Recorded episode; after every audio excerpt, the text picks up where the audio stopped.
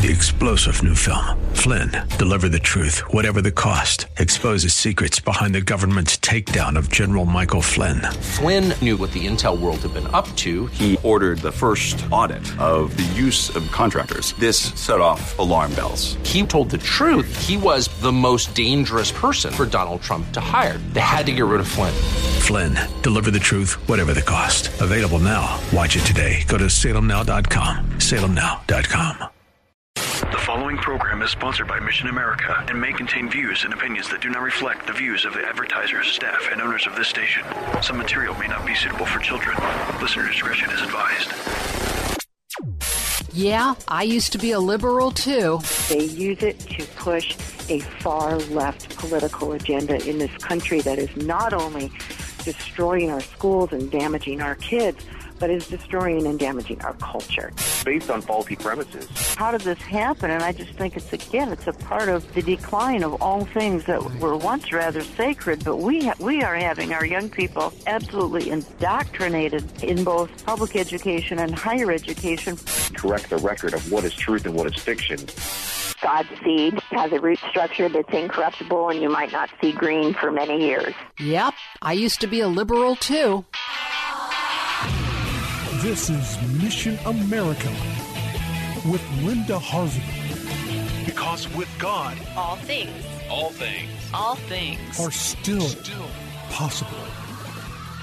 Good afternoon, friends, and welcome to Mission America Radio. I'm Linda Harvey, and I'm so very glad you've joined us this afternoon. Please visit our website at missionamerica.com.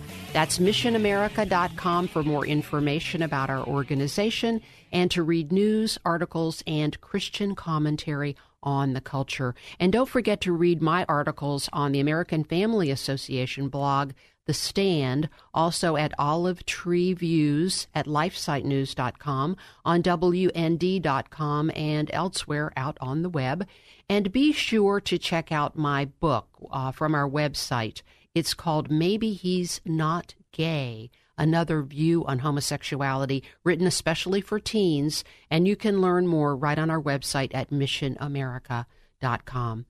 We're going to talk again today about the problems with the books that are now marketed to kids, and we will touch base again with an expert who has studied the field over a number of years. You will re- remember that we've had Debbie DeGroff on our show in the recent past, and she was talking, we were talking about the disturbing presentations of obscenity, vulgarity, and other dark themes that publishers seem to favor today. But today we're going to take a different tack and go to a different dimension of the interaction between children and literature, one that many parents worry a lot about. Debbie, let me reintroduce Debbie to you. She has spent 30 years, Debbie has spent 30 years researching books for youth after taking an interest when her children were very small. Her curiosity turned to concern when she examined the content and also when she began to look at the actions of libraries and publishers. She's now considered a leading authority on the subject. Her book is called Between the Covers What's Inside a Children's Book, and she has a website and blog at what'sinkidsbooks.org. Welcome back to Mission America Radio, Debbie. Thank you, Linda. I'm so glad to be here today. Well, it's great to talk with you. And the last time we had you on the program, we talked about the very inappropriate, that's to put it mildly, and frankly, often obscene books that publishers are making available to today's American children. And so we're going to follow up that program and pick your brain a little bit more with another dimension of this problem and some something that many, many parents are dealing with, and it's why essentially why Johnny can't read. You present this issue in your opening chapters in your wonderful book uh, that's very detailed, uh, the Between the Covers book, and we'll give people an idea of how they can get hold of that um, at the end of the program as well. But you described what children read in the early 1900s, and I thought that was fascinating how children's literature then deteriorated compared to what's being published today. So, can you start us off by describing how the literacy of the average person in the mid 19th century, early 20th century compares to del- literacy today. And we've discovered this by some of the letters written during the Civil War by just ordinary people. Just bring us up to speed on that. Well, in 1990, Mona Charen had written an article called The Civil War's Challenge to Modern America. And in there, she quotes, I quote, Everyone from generals to journalists to slaves seem to have a firmer grasp on the English language than most moderns can claim. And she said that at most colleges, one third of the freshmen require remedial work. And she also quoted the Motorola company reporting that only 20% of their adults who take its seventh grade level English composition test pass. Mm. And I can think you can safely say that in the 29 years since she wrote that article, the problem has continued to deteriorate. And I don't know this for certain, but I doubt that the Motorola company even gives a composition test these days. Right, right. So in the latter 1800s, children were reading the works of Sir Walter Scott. He was very, very popular. Dickens, James Fenimore Cooper, Thackeray, and Shakespeare for pleasure. Yeah. They didn't even have the abridged, the adapted, the revised, the graphic novel, or the cliff notes of these books. They simply read the authentic, unabridged copies. Right. Mm, that's that's how people spent their time instead of you know watching reality TV or surfing the web for YouTube strange YouTube videos even even cat videos, which I tend to like, you know, that you know when you, but it's all a time waster, and um, you know the things you could be filling your head with instead. You know, describe. Okay, so in the even we think of them as oh cherished classics like the the Bobbsey twins, Nancy Drew. But what was the early reaction to these series books in the early 20th century? Were they something everybody welcomed, or were they kind of a come down from where we were? Well, that's that's a very very good question because many librarians, people don't realize this, but many refuse to shelve those books, such as the Bobbsey Twins, Nancy Drew, or the Hardy Boys. And they weren't the only series books. The Edward Stratemeyer Syndicate alone marketed over a hundred different series. These books were written with a simplistic sentence structure and vocabulary which was far removed from the type of literature they were accustomed to reading. But it wasn't only that they were dumbed down. In the 1927 Handbook of Children's Literature, Gardner and Ramsey explained that the children were filling their minds with useless chaff instead of golden grain. Mm. And they argued that the best librarians for children were rendering a great service in refusing shelf room to these juvenile series. Wow. And in steering children into equally diverting but more profitable channels. So they encouraged the teachers and librarians to counteract the influence of these books.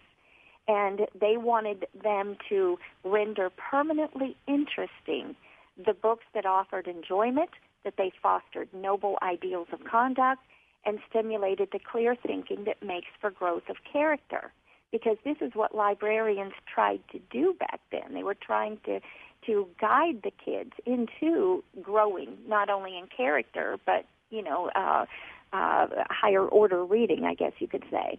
So in 2004, Meghan O'Rourke wrote an article in the New Yorker, and where she mentioned that as early as 1914, the chief librarian for the Boy Scouts of America published an article about series fiction. See, it was a concern across the board. and he wrote, Parents who buy such books think they do their boys no harm, but the harm done is simply incalculable, he said. The series books would debauch and vitiate a child's imagination. And during this time period between 1899 and 1926, the Rover Boys series alone sold over 5 million copies. Hmm. But by today's standards, series books such as Nancy Drew and the Hardy Boys are written on higher reading levels than wow. much of even the required high school reading. Right. It even lists higher than the bluest eye. The mm. uh, Nancy Drew's Secret of the Red Gate Farm is listed at a fifth grade seventh month, and the bluest eye at only a fifth grade second month reading level. And there's many other problems with the bluest eye as well. Oh yes, it's really an obscene book and really gross. So yes. So so in case you're just joining us, folks, we're talking with Debbie DeGroff uh, we're talking about literacy and why why kids can't read today and what kind of transition we've made from higher level literature that developed character to uh, the kinds of things that are being offered today. And Debbie has a book called Between the Covers What's Inside a Children's Book. And then her website is what'sinkidsbooks.org. So um, there was then this transition to a controlling vocabulary. And uh, you, you've kind of alluded to that already. Tell us a little bit about that. Well, to explain it simplistically, previously children had learned to read by learning the 44 sounds of the English language. They were taught to read phonetically. Mm-hmm. But when the progressives threw out phonics, they replaced it with whole word reading. Now, some people call that look-say, sight reading, or even word guessing. Since the students now had to learn to recognize words from specific word lists, the basal readers all had to be developed using these particular words. You know, many people remembered, you know, look, look, Sally, jump mm-hmm. spot. okay. Jane, my Dick first, and Jane, Dick and Jane. We've still got one of those around. And my little kids, I've been now. I'm going to look at it with a different eye when I send it to give it to my little kids. Go That's ahead. That's right. Well, my first pre-primer wasn't the Dick and Jane. I had the McKee Reading for Meaning series, and my first pre-primer's name was Tip, the name of the book. Mm-hmm and they mentioned the, the tip the dog 60 times. So these words became the controlled vocabulary. There were only 20 different words in that first pre-primer. And in fact, the teacher's manual to that pre-primer reads as follows, and I want the listeners to listen to this really carefully. Since vowel sound associations are comparatively unreliable and generally unnecessary clues to the identity of a strange printed word. These are introduced only in second grade materials at a time when the pupils will already have a firm mastery of the basic word attack technique. So, without any knowledge of vowel sounds, it stands to reason that the kids were learning to identify words by sight. Mm-hmm. Thus, there had to be continual repetition, or they would forget the words. So the children were also taught to look at the accompanying pictures. I mean, they even do this in the teacher's manual. They tell them that. Mm-hmm. The kids are expected to look at the accompanying pictures and to factor in the context of the sentence to try to figure out what the word might be. Mm-hmm. Dr. Seuss was given that same list to write The Cat in the Hat. And he used 223 words to write the book. And then he lamented in an Arizona magazine in the early 80s. He said, I did it for a textbook house. They sent me a word less due to the Dewey Revolt in the 20s, in which they threw out the phonic reading and went to word recognition. And he continues, as if you're reading a Chinese pictograph instead of blending sounds of different letters. I think killing phonics was one of the greatest causes of illiteracy in the country, he said. And, you know, one other thing I want to add here, it's very important. It's something that parents can check out for themselves. Many parents that have young children are familiar with the Boxcar Children by Gertrude Chandler Warner. Right. What they don't know is she originally wrote the first book, The Boxcar Children, in 1924. But in 42, it was completely rewritten using this new controlled vocabulary. Hmm. Because the original storyline had words like triumphantly, energetically, conquering, delegated, rapturous, and harmonious. And the kids could read those words back then. Mm-hmm. But these words were missing in the 1942 edition because they weren't found on the word list that the children had to memorize. Wow. So any parent can go to the Project Gutenberg site online, and the 1924 copy is there. Wow. And I would recommend that parents go get a copy, you know, of the current one and compare it to that older one, and then they will know whether or not our society has been dumbed down or not. And that and that was 1924 compared to 1942, so we're yes. way beyond that now. And um, you know, I want well, as a former language arts teacher myself uh, for um, eighth graders, I'm I just I could not believe it. I wasn't really up on this at the time, and I wasn't a conservative either. But I remember very, very strongly thinking, why can't these kids read? Am I supposed to just start from scratch with this? And now I then I later I understood the issue of phonics. People are not they they've gone to whole language methods and abandoned the idea of phonics. And I want to get into with you, but I don't know that we have time um, too much before. Maybe you can start it before our break. the Lexile and accelerated reader measurements and how we know the grade level, I guess, is what we're talking about, at which um, these are written. So just give us about 30 seconds on that, and we'll pick it up again when we go. Okay. Metametrics Lexile, they use what they call a framework for reading. And what they say is if a child is reading on what they have deemed a 720 Lexile measure, then they should be able to comprehend at least 75% of a book that's measured on that same level. You know, an accelerated reader is more straightforward. Mm-hmm. I mean, they will sit there and say 3.5, and that simply means third grade, fifth month reading yeah. level. Okay, okay.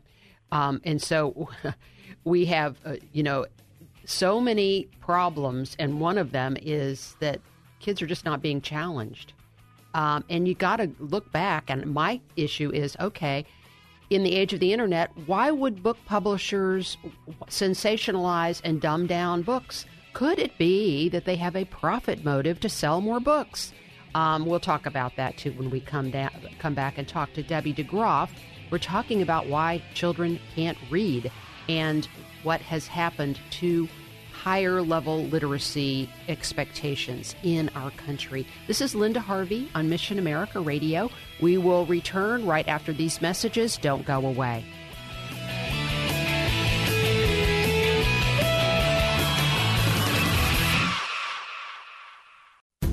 Today's program is pre recorded. To learn more, log on to missionamerica.com. Now, here's Linda.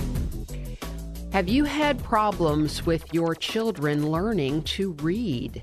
And you sometimes wonder, what are they doing at school? Why can't, you know, a first grader start to be learning to read? And certainly by second and third grade. And then it goes on, and sometimes your children just don't seem to have an interest in reading or the ability to read. We're talking today with Debbie DeGroff. Now, we've talked with her before about some of the problems with uh, children's literature and the obscenity, the very, very inappropriate material that's in many, many books today. We're talking with a, a, different dimension today about literacy and why so many people go through school and really can't read. And Debbie has a great book that has this and all the other things I just mentioned as well. It's very detailed on many aspects of this, and it's called Between the Covers What's Inside a Children's Book. And her website is at what'sinkidsbooks.org. And welcome back, Debbie.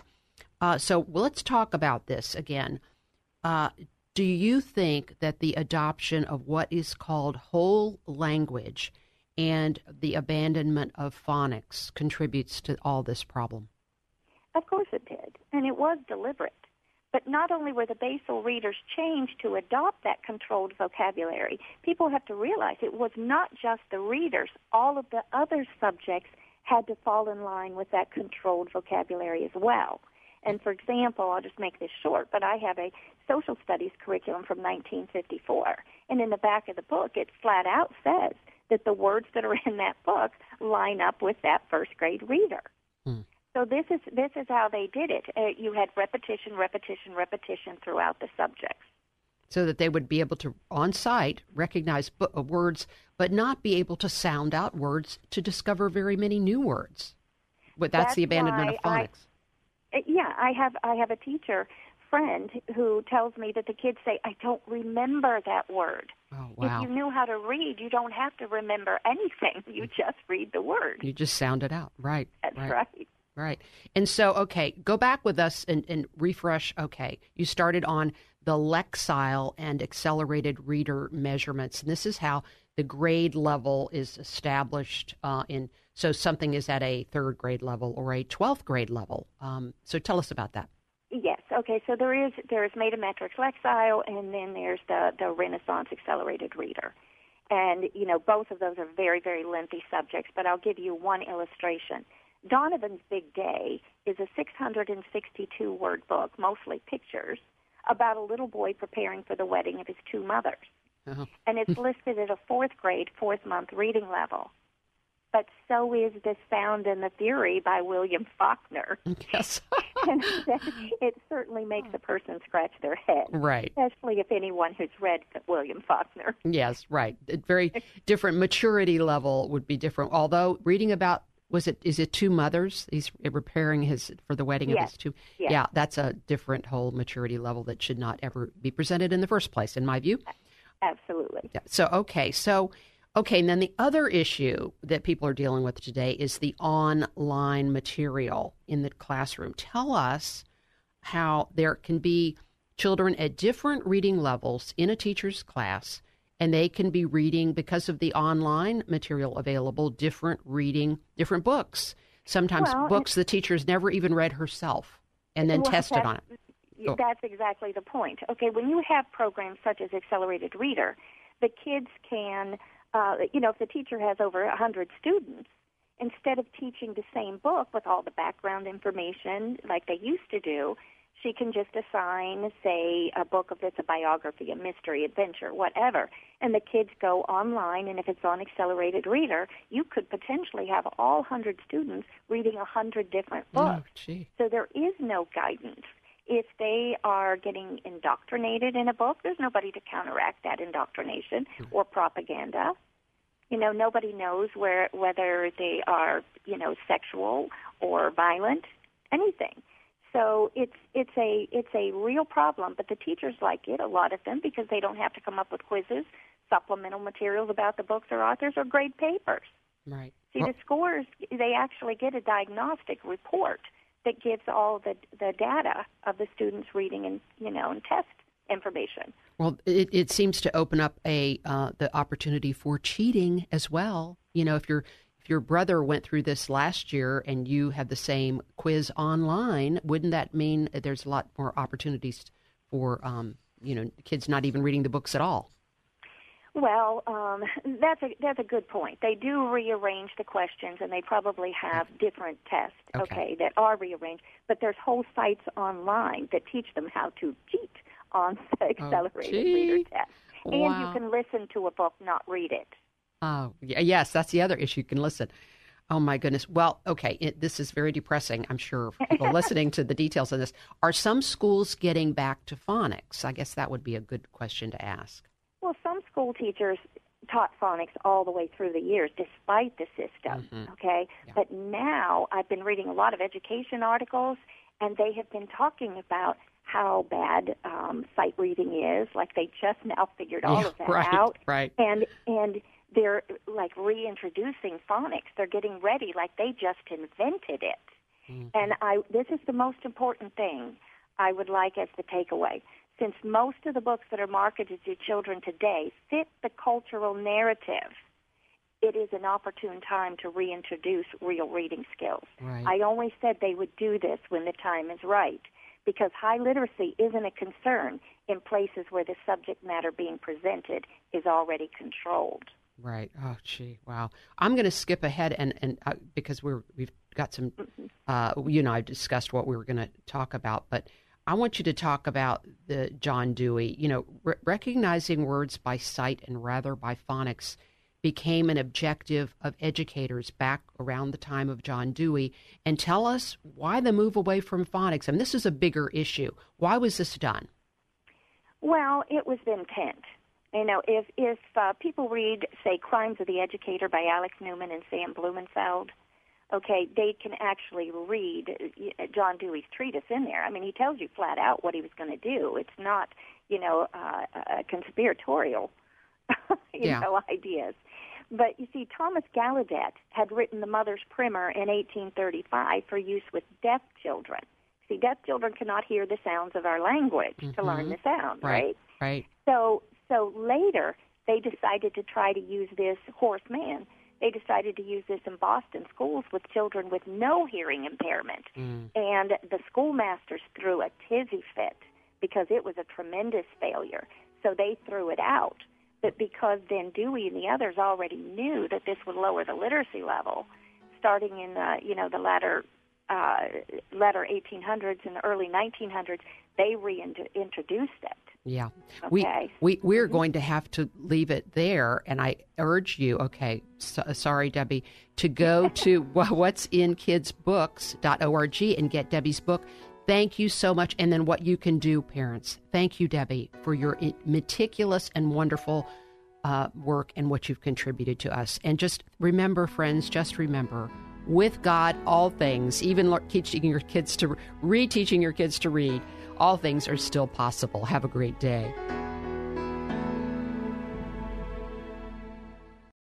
Three star general Michael J. Flynn, head of the Pentagon Intelligence Agency, knew all the government's dirty secrets. He was one of the most respected generals in the military. Flynn knew what the intel world had been up to, he understood its funding. He ordered the first audit of the use of contractors. This set off alarm bells. The explosive new documentary, Flynn, Deliver the Truth, Whatever the Cost, and covers the facts behind this scandal. Flynn told the truth. He was the most dangerous person for Donald Trump to hire. I find out the worst enemy that I'm going to face in my life is right here in America. They took my assessment and they wanted me to change it. And I was like, I'm not changing it. They had to get rid of Flynn with in depth interviews, archival footage, and never before seen personal records of the man behind the headlines. I just felt like I was drowning. Flynn, deliver the truth, whatever the cost. Available now. Watch it today. Go to salemnow.com. Salemnow.com.